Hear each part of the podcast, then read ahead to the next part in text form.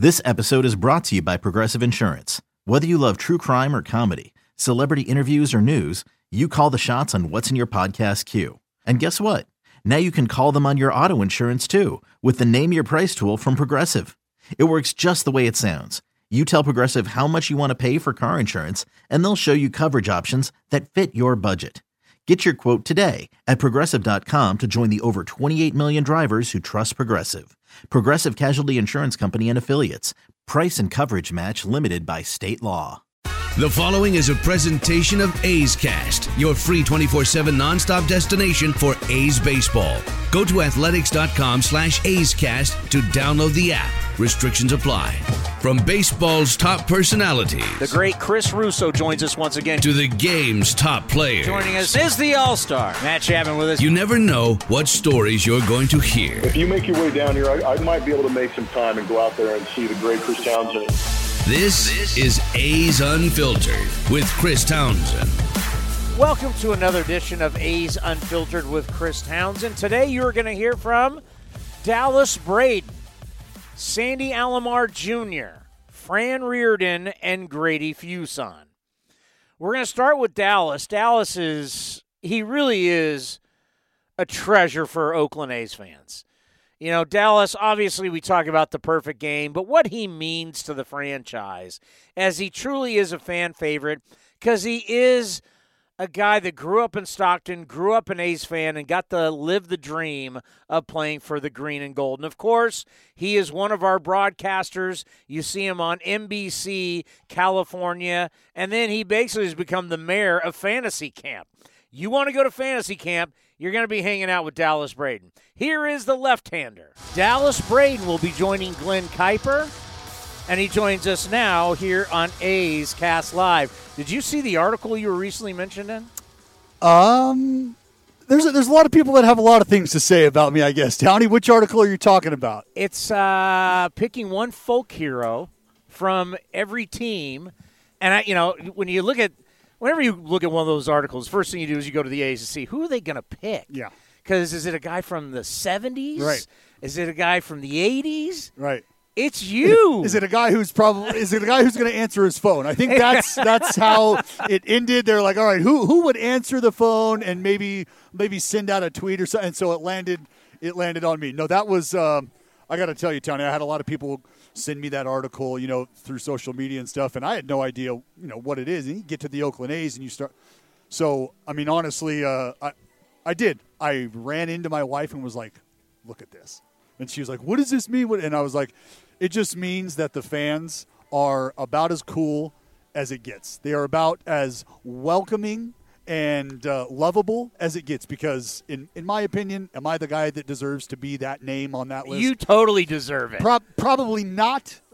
But do I wear it with You a badge? deserve oh, it. Townie, like like you wouldn't believe. People man. love you. I, I I don't know. Was it last year or the year before when you went up into uh, the top of the stadium down the right field line? Yes. And then people started tweeting about it. Next thing you know, you, were just having a beer, wanted to hang out, and next thing you know, you had a line of people. Yeah. Hey, doesn't matter. I'm, I'm, I'm there. I was there to catch a ball game, day off. But uh, you know that there's certain things that come with showing up at the ballpark, and for me, interacting with fans, if if it takes two minutes to make somebody's day, or if I get to take five minutes and hear a cool story from a fan's perspective, I, I just don't understand how that ever turns into a bad thing, and it never has been for me. And so it was just another awesome story, another great memory formed at the ballpark that I get to tell. If you're real, A's fans will love you. Oh, no doubt. No doubt. And I think that's what we have seen. That's what's been so cool about being part of this organization for so long is you've seen players come and go. You've seen great players who may have not have connected with the fan base on the same level that even some guys who weren't everyday players, who weren't regulars or who might not have been the best performers, but they endear themselves to the fan base. They make themselves available, and the next thing you know, you're, you're celebrated in a way, frankly, that you just don't deserve to be. And I, I, I think about what we got going here. It, it, there's something special. We are just talking to Grady Fuson, and, and you know we're talking about putting all the pieces together: defense, starting pitching, bullpen, home runs, scoring runs. It- this this to me, I think a lot of people on the outside don't really know it like we do. I think this is this team's times this It's, year. Well, you, windows, right? That's what we talk about in pro sports. Windows, windows of opportunity. Does the team have they put themselves in position to take advantage of their window? And what does it look like? And and for you and I, frankly, Tony, there is no glass in sight. And what do I mean by that? Is that window is wide open, broken out. There's not a frame to be seen. It is wide open, in my opinion. And to your point about players before endearing themselves to the fan base and what we have here now, I mean, you just think about the guys like, you know, the, the Murphys, the Puks, the Luzardos, who I'm sure you guys have talked about, three in the top 100 prospect list of all of baseball right here at the big league level for the Oakland A's. And those are just some of the personalities that for the foreseeable future will be the guys who not only go out and perform well, but again are along that same thread endearing themselves to the fan base. How would you handle these young left-handers to where they only pitched in relief last year? You know, Luzardo kept having some nagging injuries, Puk coming back from Tommy John. You need them to throw as many innings as possible. You need them to be ready to go for postseason play. How do you handle that? You need them to be healthy first and foremost, and then you need them to be confident in themselves. And how you get there is putting them in positions to succeed. And I think that's part of what we saw last year is to dump the responsibility of full-time rotation spots on guys. That's a that's a lot to handle early on, especially if you are dealing with maybe some injuries or you have some restrictions placed on you, like we had some arms. Although they're pitching at the big league level, they, they didn't necessarily have the the free ability to be who they were because of monitoring and making sure that their health was something that was being paid close attention to. So for me, again, as I said, getting a gauge of their confidence, and from there, it's basically letting them know you are going to be a big part of what we do now and what we do in the future. How we are able to get you out on the mound every five days is something we're going to pay attention to. And we talk about this a lot guys coming off injury or guys just getting to pro ball. It takes a while for you to get your arm into professional pitching shape. And then there's that big league pitching shape as well. And that's where they're at right now, the Puks, the Luzardos, is they're they're scratching that surface of figuring out am I going to be a mainstay in this rotation? Is maximizing my talent and ability the best thing for the team in the rotation? Is it a bullpen role? Those things shake themselves out. But right now, when you look at the rotation and how it shapes up, to have those two guys in the conversation at this early in their career, knowing what kind of impact they could have, you, you got to think you're, you're sitting in a pretty good spot. How key is Chris Bassitt? the ability to start, the ability to relieve, and really can kind of give you that option, a legit option on the mound, if you want to give Puk and Luzardo some time off? That's it is it is paramount. It is I really can't speak about the magnitude because you're talking about guys who can go out there and get it done in, in, in a Bassitt, and you're not questioning or second guessing whether or not he's serviceable. You know what you're going to get. So now you have the ability to plug that guy in should something go down early before a start, or you have Chris Bassitt to lean on for three innings if a blow up occurs early on and you need someone to not only just keep you in the game but give you a chance to win. That's who Chris Bassitt is. And I've talked a lot about Yusmeiro Petit before in the past. When you think about the San Francisco Giants run and what he meant to that club coming out of the bullpen, being a spot starter, a guy who can go and clean up three or four innings in a blow up scenario that I just mentioned. And that is huge when you talk about taking pressure off of the rotation. You talk about taking pressure off of the bullpen. To have a guy, a Swiss Army knife down there that you can unfold at any point in time, as Bob Melvin can, that's that's magnitudinal. We are all about being able to play in a lot of different positions. Mm-hmm. That's the new thing in baseball. We need guys that can play all over the diamond. And the new chic thing, and it's one of the reasons why I wanted to have you on today. A lot of people may not know you hit in college, and you were a good hitter in college. A two way player, the value of somebody, oh. Shohei Ohtani, oh. can be an ace pitcher. The guy could pitch in the All Star game, be in home run derby. But I think, what, what would your value be if you're a legit pitcher and hitter in Major League Baseball? Well, I mean, I don't. I, I feel like I am screaming into the void when I explain to people the value of a Shohei Ohtani, and people are going, "Yeah, but you know, it's no, no, no, not yeah, but you know." Just take your number two or your number three starter in any rotation in the major leagues and think about giving that guy 350 at bats in a season. You would be laughed out of the building. You would be laughed out of every general manager meeting that you would be invited into the minute you said that. That's who Shohei Ohtani is.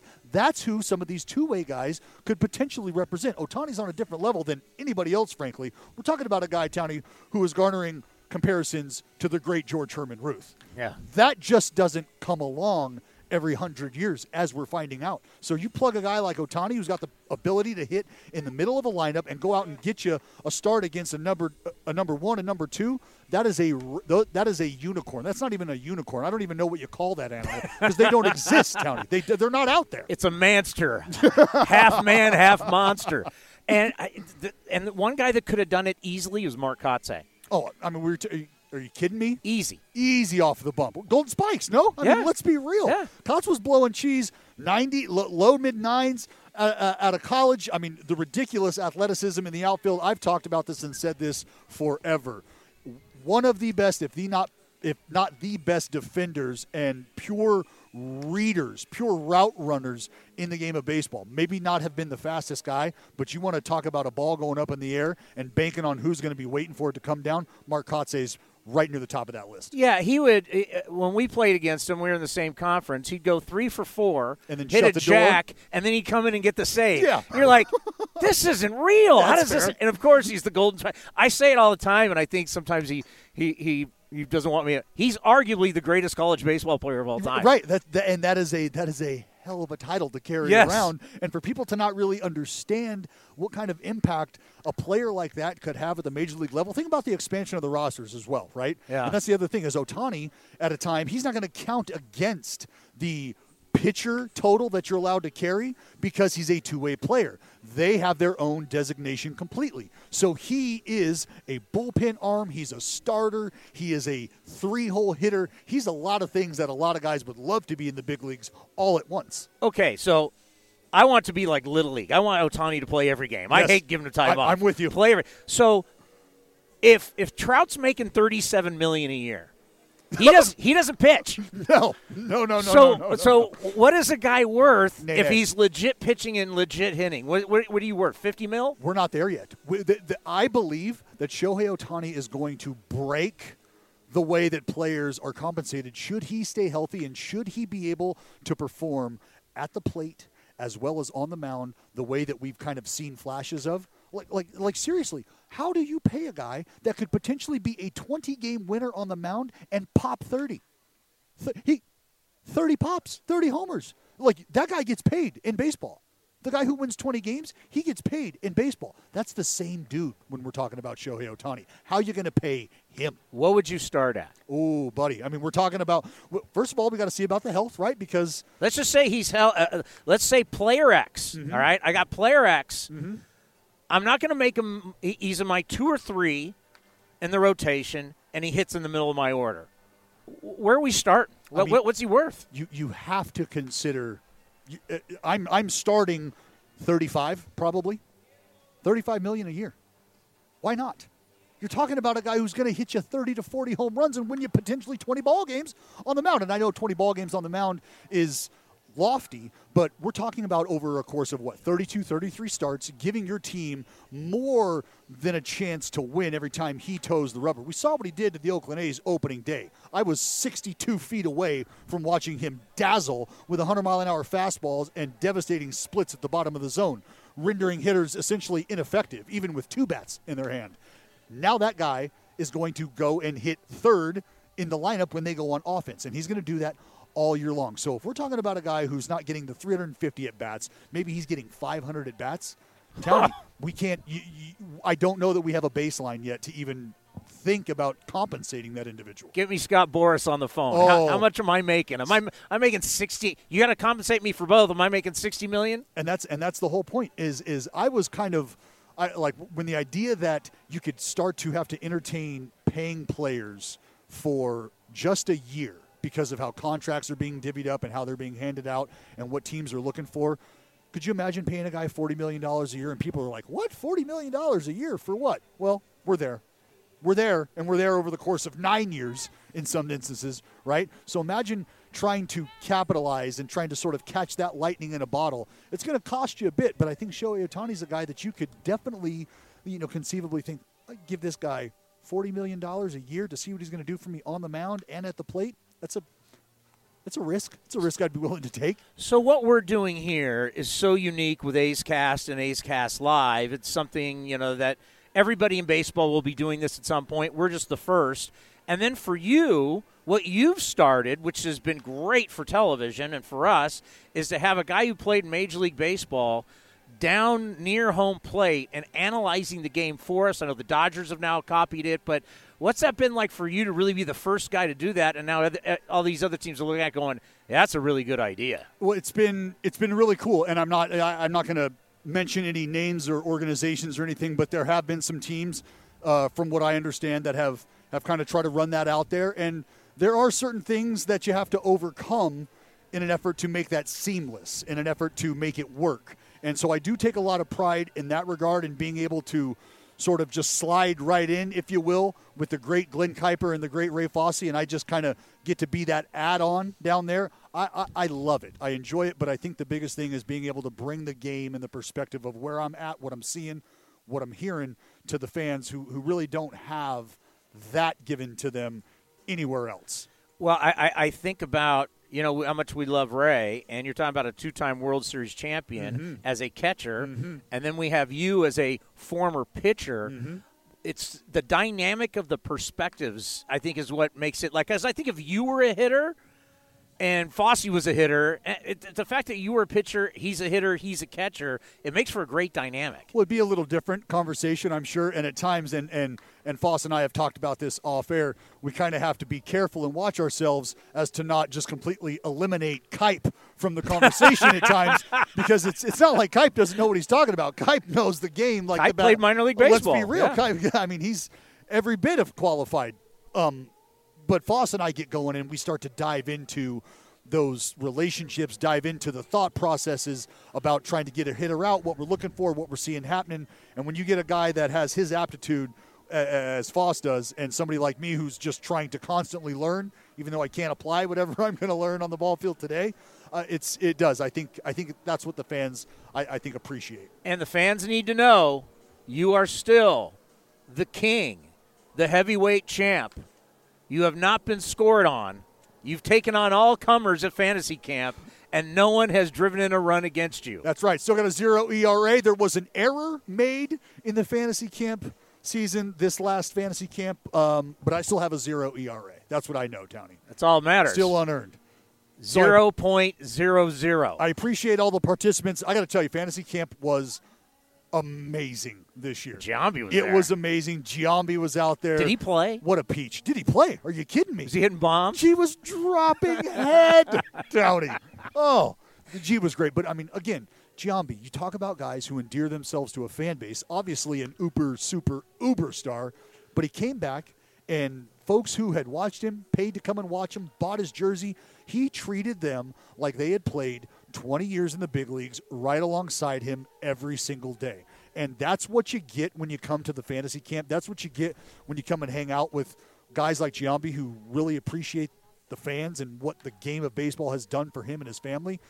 That's what this year's fantasy camp was really all about. That was the vibe of the camp amazing, amazing job by everybody who put it on as well. There was a lot of moving parts going on behind the scenes to get everybody accommodated in a brand new place, brand new setup. There was a ton of things that could have went horribly wrong, none of which occurred. Everybody, from what I understood, had the time of their life, and I believe we had as many as many renewals as we had had combined over the last three or four years, all in one day last year or this last this last turn. So a, a great turnout. I know he's got young kids, but they'll grow. Oh yeah. I I, I want to see him manage. I want to see Jason. I think Jason because people thought they've they brought it up. They, they, they think his baseball mind that he could, and he's got the presence well, in the clubhouse. He's a former MVP. He's a guy. He's a guy. Townie. When we got on the bus together to go to fantasy camp each morning, you know, because the coaches kind of drove separate on our bus, and you could not like I couldn't get on that bus and not have a baseball conversation with G. That's just how it was. I got on the bus and we were talking the game. We were talking baseball. I was talking to him about rounds of BP, asking questions, right? But if you get a guy like that, sometimes you're afraid to have those conversations. Sometimes you don't feel like he's going to be open to that. You almost have to find a find an opportunity to get out of the conversation. Like, all right, gee, hey, good talking to you, man. I'm, I got to go and do this baseball thing, you know. But uh, I mean, you just you love every minute of it. So I was very fortunate to be able to spend not only time with him as a teammate, but at fantasy camp. So for your schedule going forward, you got the game tonight with Glenn Kuiper, NBC California. What else you got left for spring?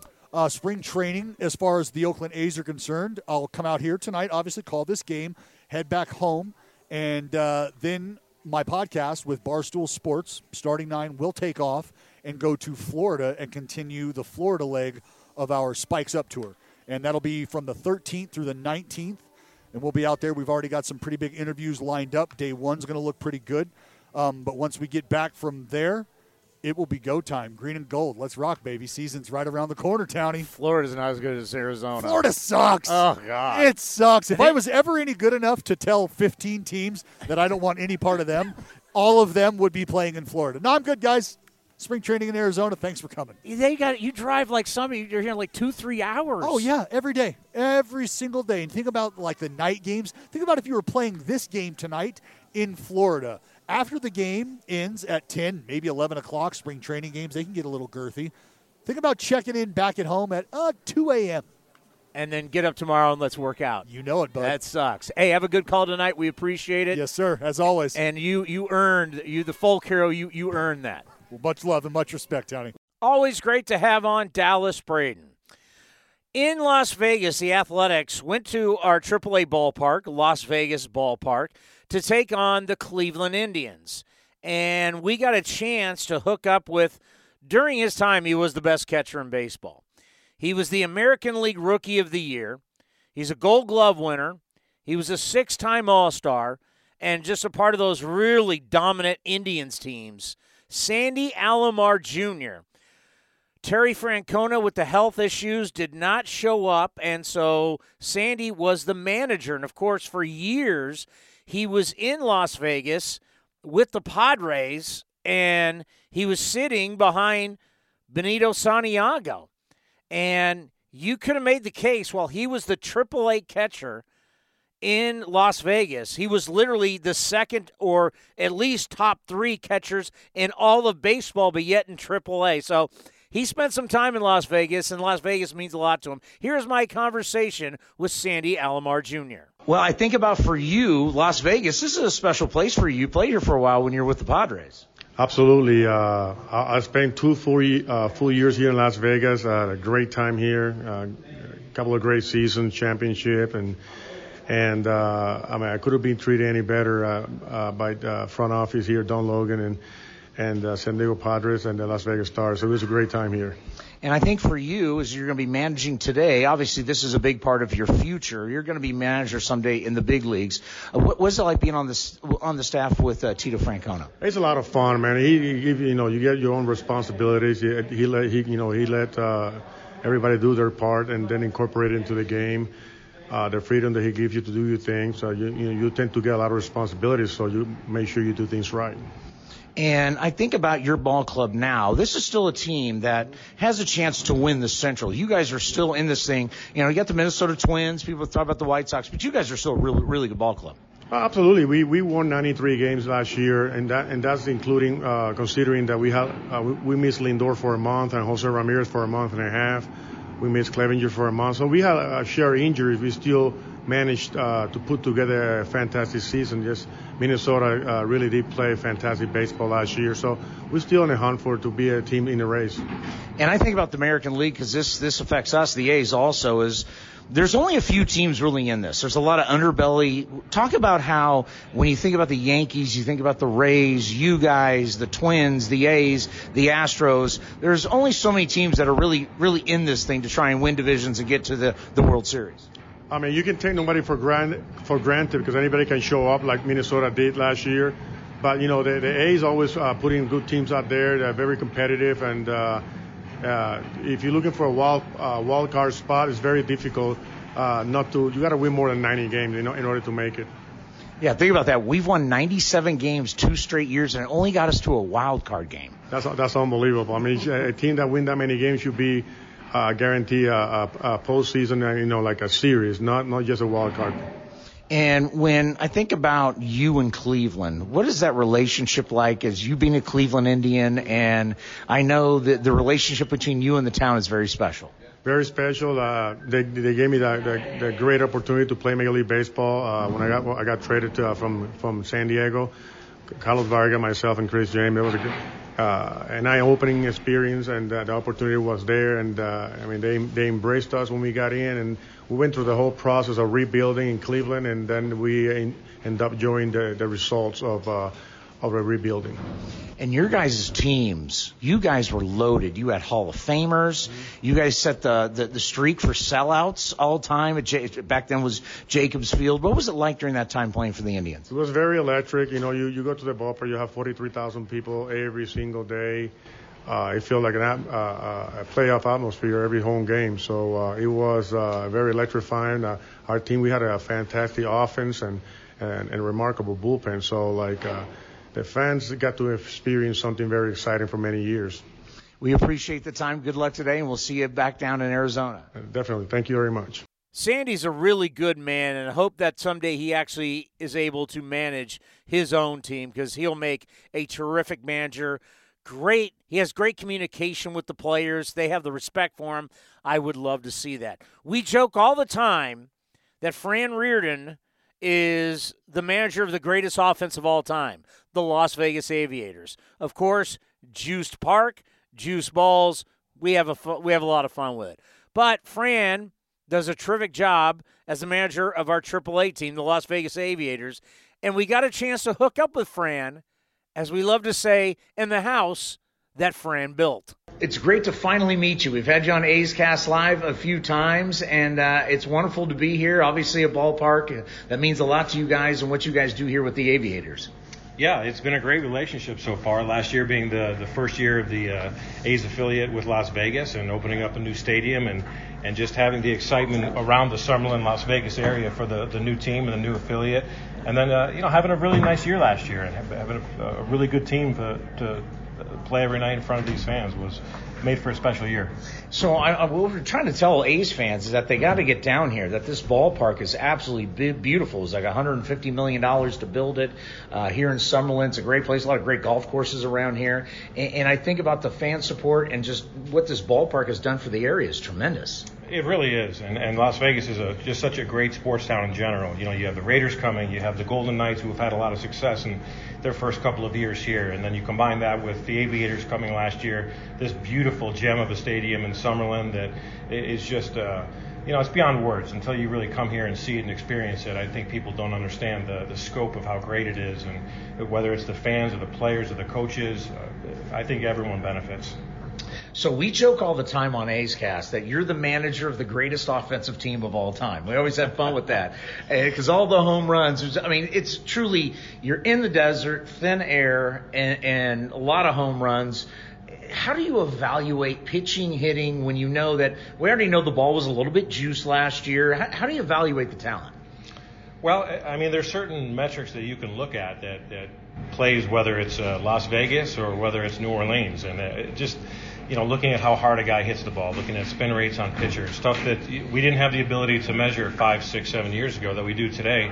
It, it makes it so that you can evaluate uh, performance, you can evaluate talent, no matter where the, the baseball is being played. And I think that's a big part of it, and I think that's what, what our front office does a great job of evaluating to, to make it play so that the guys that they're calling up are going to have success and are going to produce at the major league level, regardless of where they're coming from. AAA is so interesting because of your relationship with the front office and with Bob Melvin and his staff, that direct connection, because the guys you're managing, they're coming to the big leagues to help. What is that relationship for you like with Bob and the front office? Well, I think it's a great collaboration, first of all. Um, I think there's a lot of synergy between the front office, the major league staff, uh, led by Bob Melvin, and the, the AAA staff, and, and all working together to make sure that we're all on the same page and, and doing this, the things at the minor league level that they want done in the big leagues, and sharing information. You know, when guys go up or guys come down, maybe some guy gets sent down and he needs to work on something to, to get back there, or maybe a guy's going to go up and uh, the staff isn't as familiar as, as we are with them, so we'll we'll send them some reports or we'll you know we'll throw a phone call out there. But I, I think that the relationship in its entirety works really really well, and I think that's that's been a part of our, our success in the big leagues the last couple of years. You know, one thing we've talked about recently is about the depth in this organization right now with starting pitching. It was just last year and two years ago where David Forst and Billy Beane are just trying to find a starting staff at the big league level. Now I think of, you know, whether it's Holmes, Caprelli, and these guys, you're going to have a terrific starting staff this year in Las Vegas. Talk about the depth that we have with, with starting pitching. Well, that's that's the goal. You know, you, you have to have a lot of guys that are ready to contribute, especially starting pitching in the big leagues.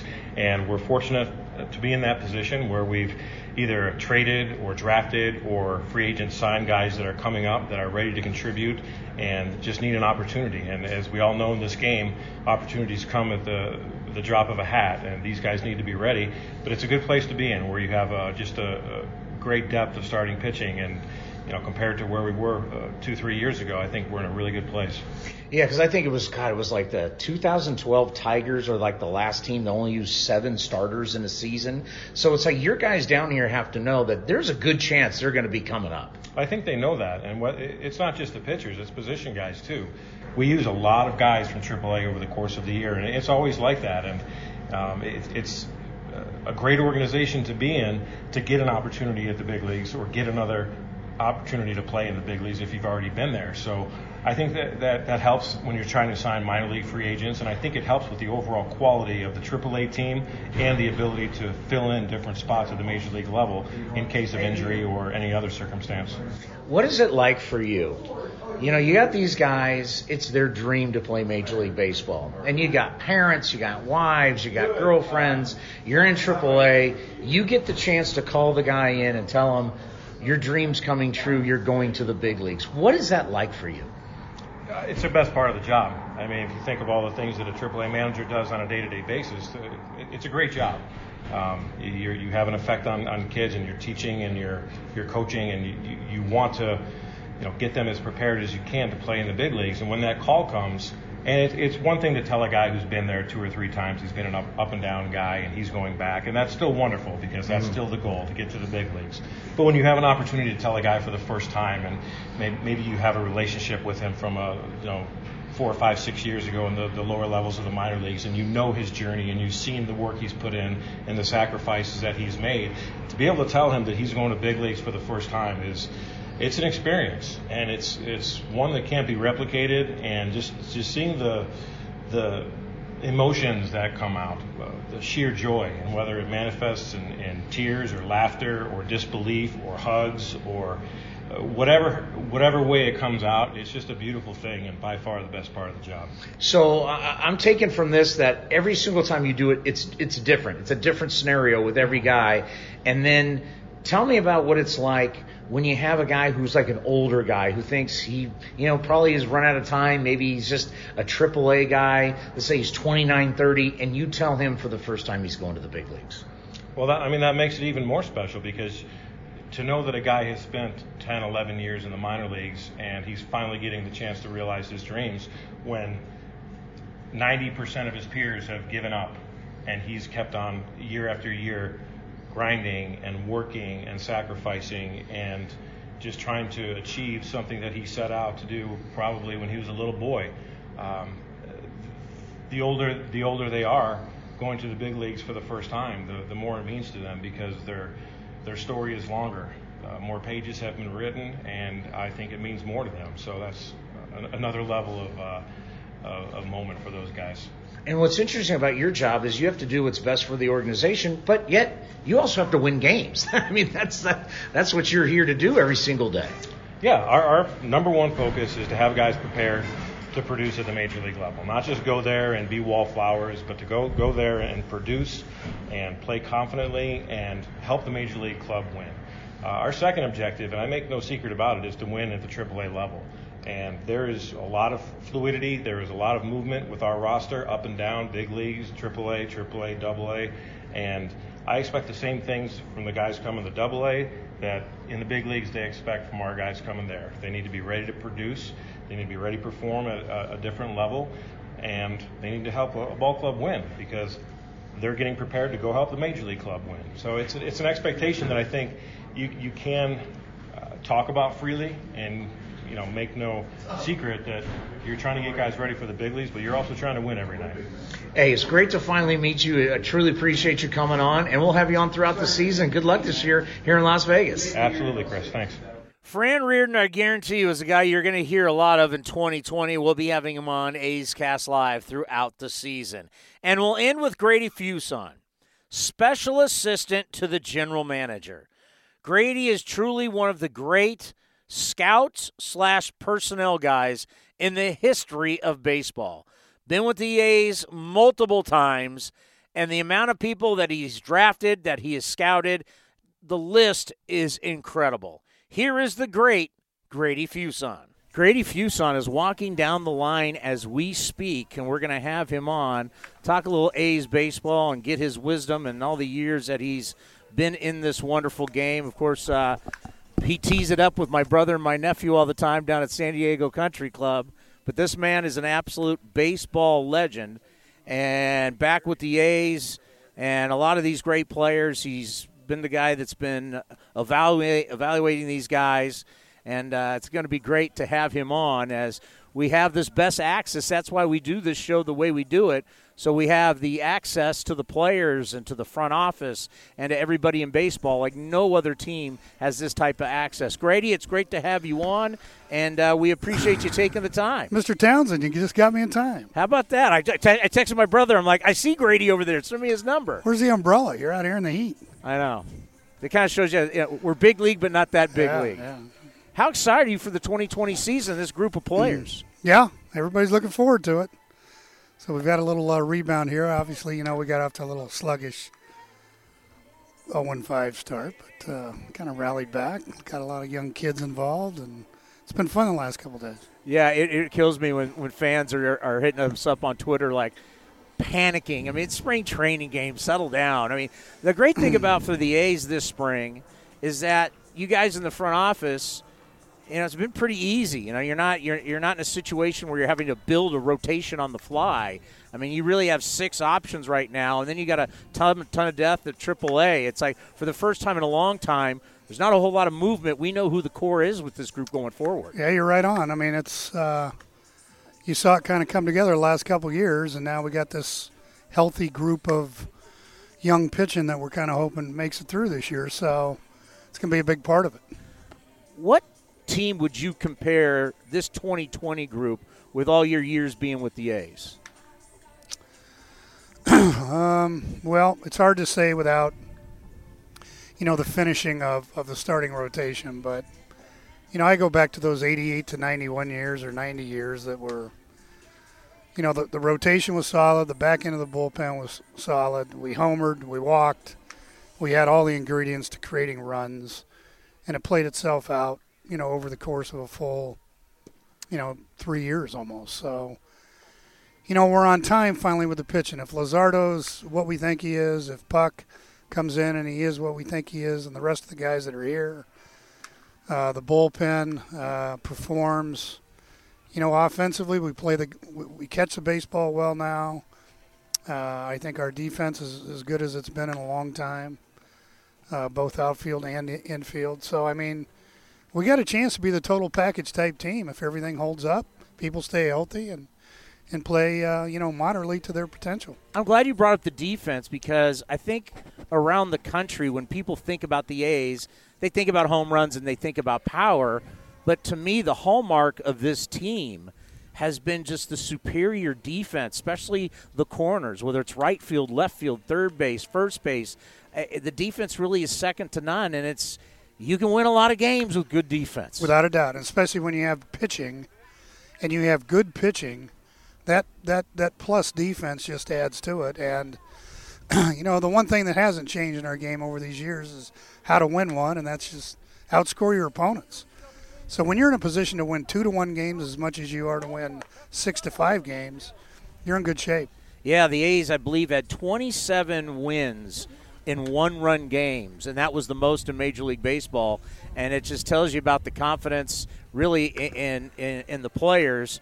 And I, I, liken this to basketball. I know it's not apples to apples, but recently I saw this interview with a lot of these NBA greats, and Isiah Thomas was one where he was talking about, you know, losing to the big three, the Boston Celtics, taught them how to win.